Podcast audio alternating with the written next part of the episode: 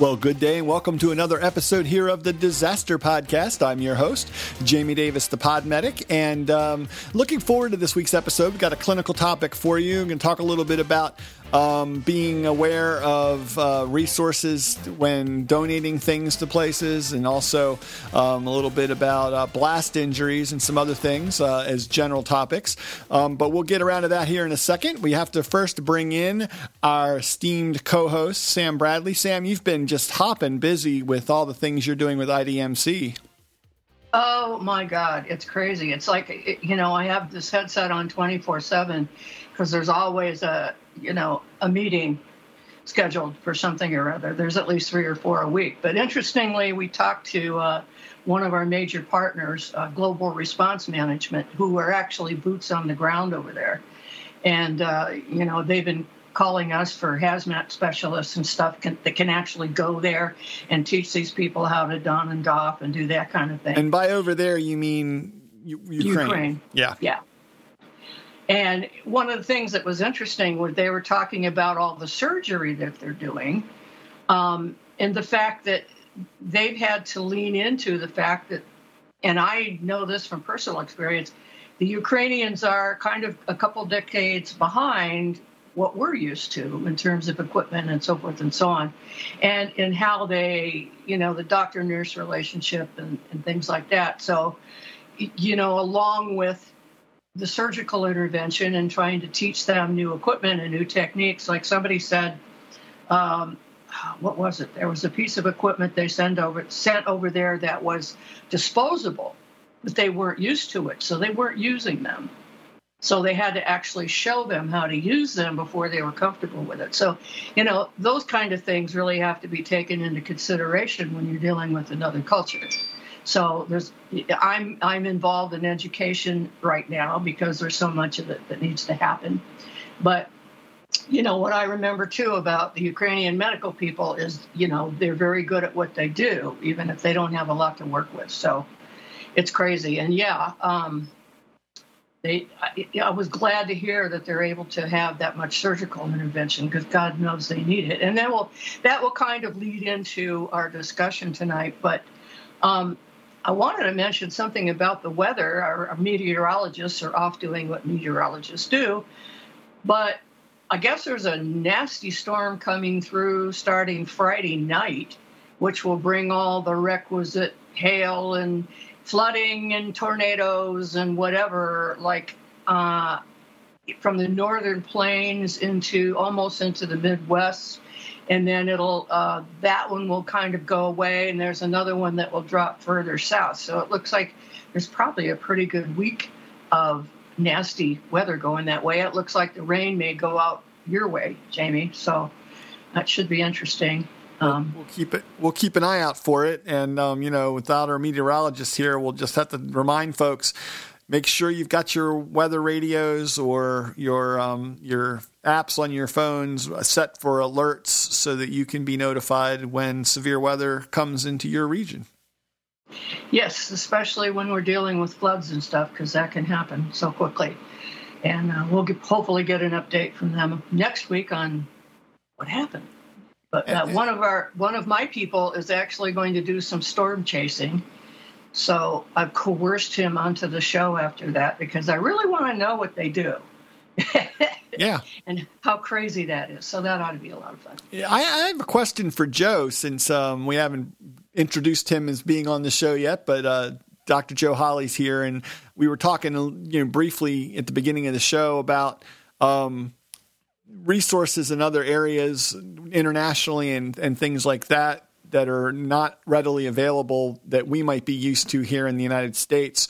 And I'm curious, Joe, how often you have to adapt when you're doing training or presentations internationally, what kind of preparation you make when you go into a region, not knowing what to expect from equipment standpoint. Well, hi, everybody. Glad to be on tonight. There's a lot more of that happens than I think a lot of people realize. My goal usually is to reach out to my contacts in the EMS world, or at least in the disaster response world, who have experience or live there or have been there before, and try to get some of that information so that we can ensure that what we're talking about makes sense to the people that are there. And I think, the other thing that always comes to my mind regarding these kinds of issues is well-meaning donors often donate all kinds of stuff with no research into whether or not it's actually even something that makes sense for the recipient to be able to use. We saw this at Katrina, where people showed up with, medications and all kinds of stuff. Not that that's quite the same scenario, but it really goes to the sort of ill-placed goodwill that it is not utilized to its maximum, simply because folks have not done their homework, not associated themselves with an entity that can answer questions or direct their efforts in a way that makes sense. And I think we also have to think about the impact on the logistics chain into areas that are challenged by logistics. So if you're hauling a bunch of truckloads of equipment into an area where resources are scarce and it is equipment that can't be used or people do not have the training to utilize it, and you haven't included all of that in your donation or your plan, then you've wasted a lot of people's time. You've certainly wasted fuel and trucks and transportation time and space and everything else for no gain in the end. If anything, it's been a negative, because you have consumed resources that are vitally needed for something else. And so it's just back to the key here of making certain that we do our best to match up the need with the supply, and to ensure that we're both speaking the same language, as it were, meaning that the equipment that's being asked for is actually the equipment that can be used, and folks not making assumptions about what they think they need to donate, when in reality we need to be finding out from the people that are receiving the donations what they need, and we need it in enough detail to be able to ensure that we're not, due to our own, biases and living conditions and situations and a million other things that come into play there, sending them stuff that they're not able to use because they simply don't know how. They haven't had the training. They don't have XYZ part. They don't have electricity to make it work. Things like that. So those are really important things for people to think about as you reach out to help those that are in need, whether it's a natural disaster or a man-made situation, for example, in Europe. Exactly. And I guess there is a small advantage, with them being overseas, because the only things that we're looking for and sending are the things that are specifically required or requested by our partner agencies that are over there. So, if they say we need IO needles, then we will get them IO needles. Strangely enough, we just got you have to be careful in how you order things, because we asked for IO needles and got a bunch of needles but no guns. So that wasn't real helpful. So you got to be very specific on what you want. I think that's the classic example, Sam. I remember times where people were desperately requesting fluids. And so, what they got was multiple pallets full of Gatorade. And it's like, no, we meant IV fluids. And I'm like, well, that's not what you said. So the words become very important and the specifics become very important. And it's just natural to assume that we're both speaking the same language, whether it truly is a different language or it's just simply our assumptions about what fluid means. And so it behooves each side to really ask a lot of questions and question almost every word to ensure that it's being interpreted the same way on both sides of the fence. And especially when you're dealing with people that are multilingual, and, you know, then you've got that. So you're absolutely right, Joe, and that's why we're working really hard. And if it is something like that, that we can send them, but they're not used to it, then we try to provide the education for them as well. So these things we're sending can be useful. But that's for the boots on the ground people over there that are working with the medical team. So it's a large project. Anyway, but of course, you know, watching TV and seeing all the bombing and so forth and so on. And of course, we have that domestically as well, unfortunately. We thought it was a good time. Jamie brought it up about talking about blast injuries. And I was looking at the DOD site, and they actually have 5 different levels of injury.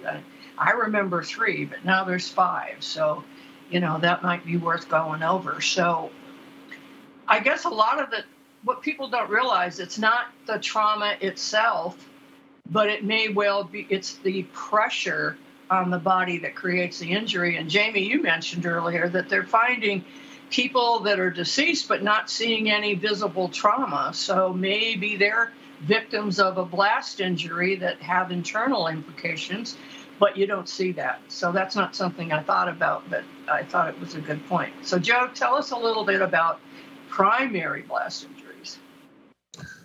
Well, you're right, Sam. There are lots of different layers to blast injuries. The primary blast injury is the blast pressurization piece, the overpressurization and the underpressurization that occur related to a blast. And that's actually the only one of these injury categories that is specific to blasts alone, and we'll talk about these others in just a minute. But you know, the issue there is the explosion of the device, or you know, whatever sends out a massive pressure wave that impacts our bodies and results oftentimes in a lot of injury that is not externally visible. So the areas of the human body that are at risk are the areas that are air-filled, because air is compressible. And so lung, bowel, that kind of stuff tend to be the areas that are most affected, simply because you suddenly compress all the air in the chest, and then just as suddenly you release all that pressure, and that results in stretching and tearing and shear forces on vasculature and all the alveoli in the lung, and the GI tract, where the air gets, you know, again, squeezed and then suddenly released very quickly, that results in tearing and perforation and all that sort of stuff. We see these same things happen in the ear canal with the tympanic membrane, the eardrum. We could see it affecting the head in general with the sinuses. Also, obviously, that pressurization can result in a rapid depressurization or re-expansion of those gases, and that can literally, particularly in the upper aspects of the sinuses, direct that pressure force into the intracranial cavity and result in brain injury and all kinds of stuff. So, you know, it's not uncommon to see folks who are killed quickly related to massive overpressurization, but also the effects of these may well take hours to demonstrate themselves. So if you've disrupted some vasculature in the lung and it's not so severe as to result in your immediate death, then it may be a few hours as capillaries leak and bleeding occurs and the lung begins to fill up and all those things begin to happen. And then, 6 hours later, if you're not someplace that can provide medical care for you or you're not found or whatever, ultimately result in your death. Wow, and that's just the primary blast injury. So, Joe, do these eye and ear injuries eventually improve, or is it something permanent? Well, in general, if it's, the eye injury tends to have a lot more long-term effect just because if the globe of your eyeball ruptures, then that's a major issue and tends not to heal very well. And, that's got its own set of problems.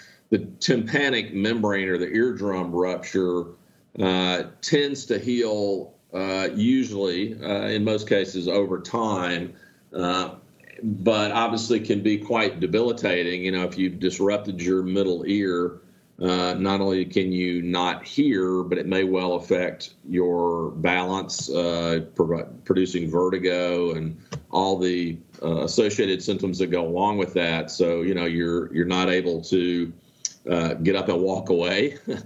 Not easily. One of the things that I think is really important for people to think about, particularly as we look at rapid triage in, for example, improvised explosive device, a terrorist attack or whatever, part of our approach usually is as you enter those scenes, it's to shout out, if you can hear my voice, come over here to me and let me get you out of here. That sort of pulls away your greens, you're minorly injured. But if there's been a significant overpressurization component to that, those folks may well not be able to hear you because their eardrums have been ruptured. And so they may not respond as you would like for them to respond. And it's important to remember that in those circumstances, it's not that they may not want to follow your commands. It's simply that they can't hear you.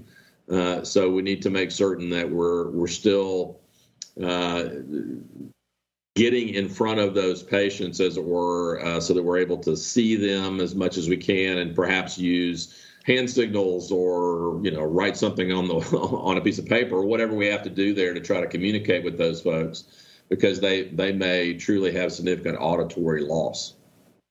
Wow. Yeah, that's a good point when you're doing triage. Questions on this, Jamie?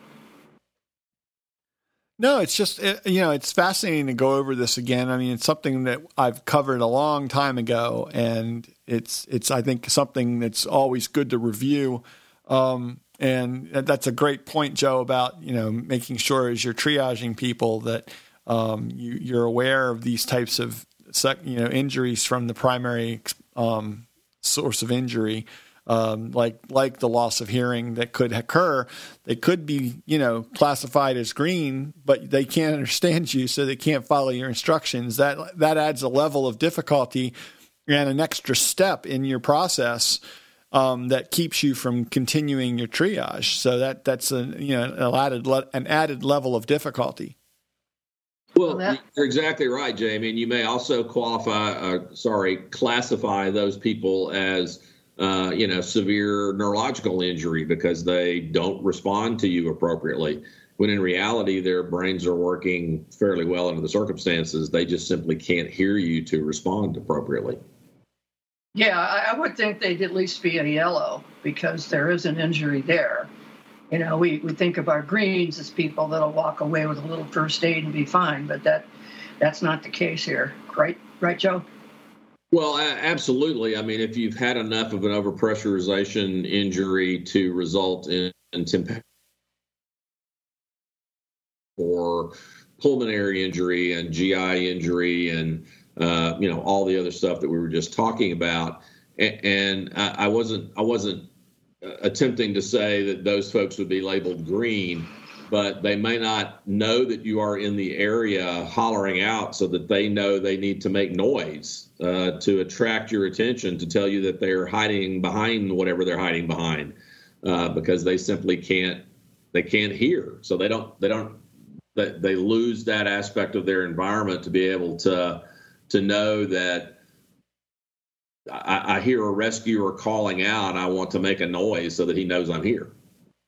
Which is important for you, sir, obviously, when they're looking for people. Absolutely. We definitely count on stuff like that to help us locate people. Yeah, that's an interesting perspective. So when we're looking at secondary injuries, now we're actually looking at propelled fragments and debris and penetrating injuries and stuff like that. Yeah, true. The other types of injuries that we often see in blasts are not really just specific to explosive type injuries, right? And the secondary type of injuries are all the shrapnel injuries of objects being, blown into your body. So a hand grenade goes off and, you get shrapnel from that. Or just flying debris in general.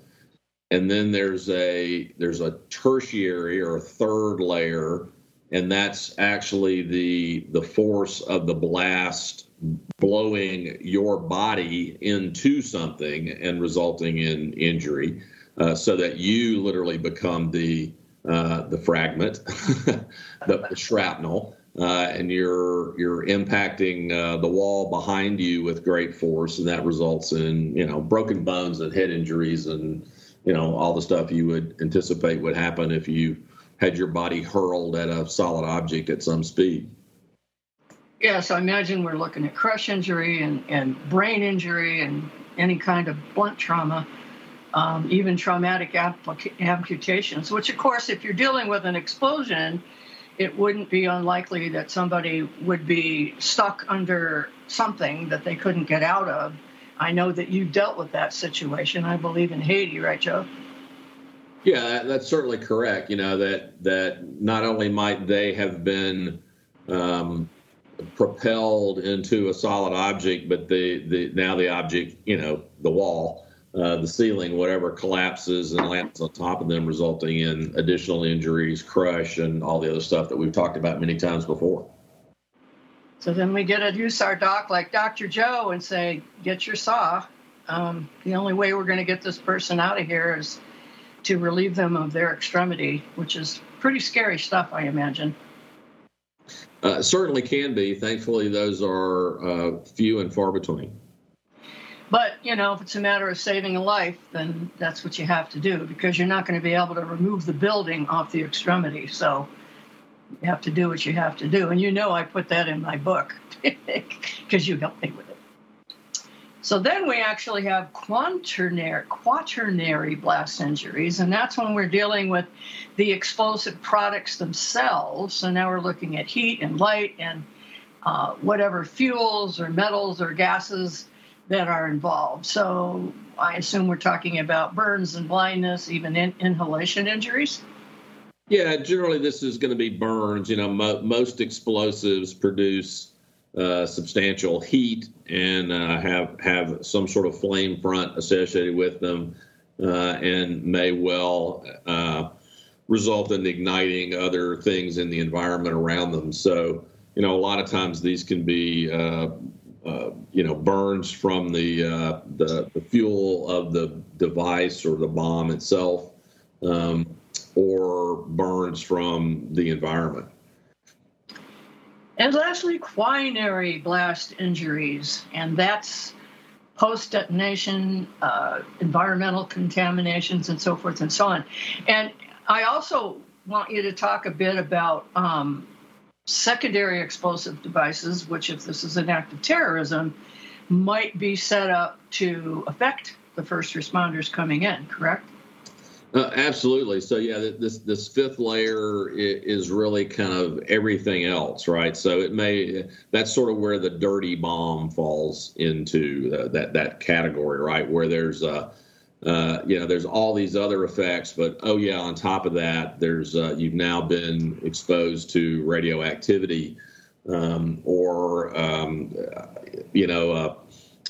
vial of some sort of WMD biohazard, something or another. You know, so it's ways to increase lethality, certainly from a terrorist approach. They're designed to be terror-inducing, and obviously knowing that you not only got blown up, but you got inundated with shrapnel containing smallpox, is pretty frightening. And, they were radioactive smallpox. So, it just gets a little crazy at that point for sure. But, that's sort of everything else in the toolbox for additional contamination that's not directly related to the explosion itself, but it's sort of left over from the explosion. Jamie? Two comments about that, because you mentioned the secondary explosions. That's something that is I've seen several reports on, talking to first responders in Ukraine, and they talk about being wary of shelling that has struck areas when they get called in to deal with patients there, because they're calling it a double tap, and they say that they are shelling the same areas 10 minutes later or so, ostensibly trying to catch first responders and rescuers out in the open, trying to deal with the initial effects of the first round of shelling. So that's something that's really actually being dealt with right now in that war zone. The other side of it, the other comment I had, now I can't remember what I was going to say, but I think it had to do with, Joe, what you were talking about is how crazy it is that, when you start talking about, radioactive smallpox or whatever, and yet we've been having that discussion for the last 2 years about, dealing with disasters during a pandemic with, this and this and this added on top of it. And here we are, with a war zone going on top of a pandemic, on top of, other things that might be happening from a weather standpoint or whatnot. It's just a lot, and so hard to prepare for these things. Well, no question about it. I remember back in the day. Wow. You're old when you say back in the day.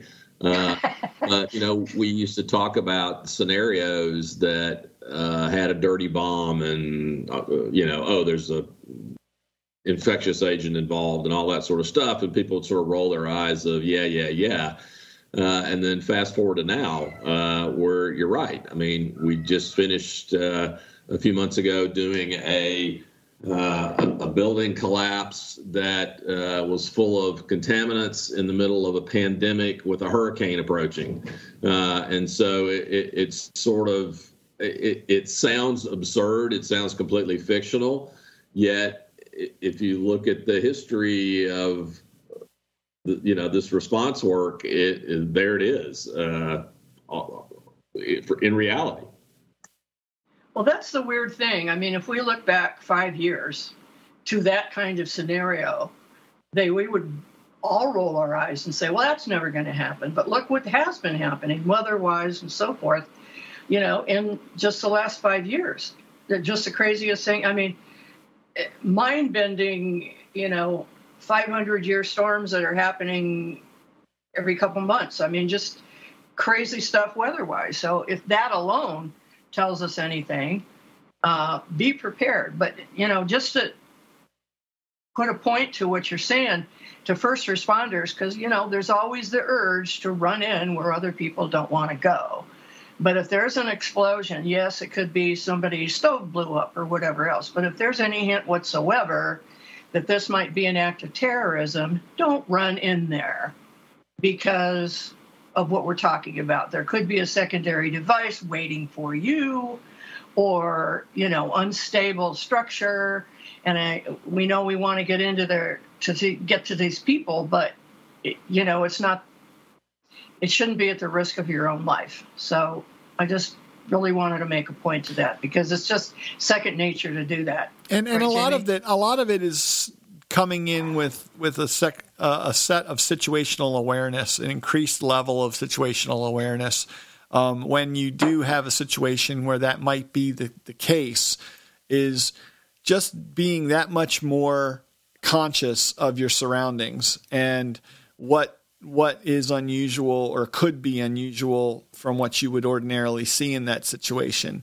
And so just, I think that can go a long way to helping protect you and your colleagues when you do have a suspicion of something additional that might be occurring or something else that could happen after your arrival. Whether it's dispersal of something from the original explosion or a secondary device waiting for your arrival. So all those things are things to have heightened awareness about. And I think that just knowledge is power in this situation.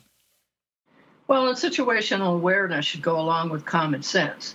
You know, those of us that have been doing this for 105 years kind of have a good spidey sense that says, maybe that's not a real good idea.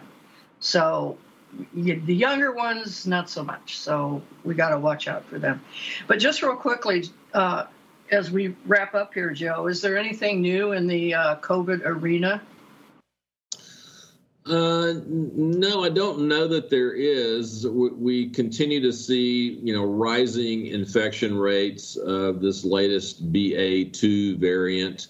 There have been tremendous numbers in England in particular, with a pretty big impact on their healthcare system at many levels. Not so much here in the U.S., and although the numbers are going up, seem to be going up slowly, we're not seeing the huge impact on, admissions to hospitals, ER visits, ICU admissions, and deaths that we had seen in the past. That's very good. But there's a couple of things to be wary of still. I think many people are very tired of dealing with COVID. And, while the numbers may be going up slowly, I think there's a very large unknown pool of folks who may be infected, minimally symptomatic, are just tired of worrying about it and therefore have let their guard down a bit. And a group of those infections are not being reported to official channels. Testing is lessened and all that sort of stuff. So, everybody's a bit more relaxed about it now. The hope is that what we're seeing is, this pandemic beginning to settle down into a more stable background infection that we have the resources to deal with as we need to. But we don't know. And there certainly could be another variant that comes along in a couple of months that, does some really bad stuff. So we don't know, but we're hopeful that we're maybe nearing the end of the significant roller coaster ride on this one. Oh, that would be nice, especially with everything else going on in the world. Well, Jamie, we always learn something from Joe. He's such a wealth of information. I don't know what we would do without him. I completely agree. And Joe, I think it's important that we are able to touch on these clinical topics and kind of bring it back around to remind people that, that refresher education that we all go through from time to time as part of our recertification process or what have you, is important as we see these events occurring around the world. There's no reason to think that something couldn't put ourselves in a situation where we deal with that, even from a blast injury related to a gas main in a home exploding or something like that. Those things, just because it's not a war-related blast doesn't mean that we don't have similar injuries to be aware of and to treat. So thank you very much for helping us with this. This is a great example of the type of things that you can customize for people as well through Paragon Medical Education Group. And where can people reach out to you if they want to, have some specialized or particular type of refresher education come into their system?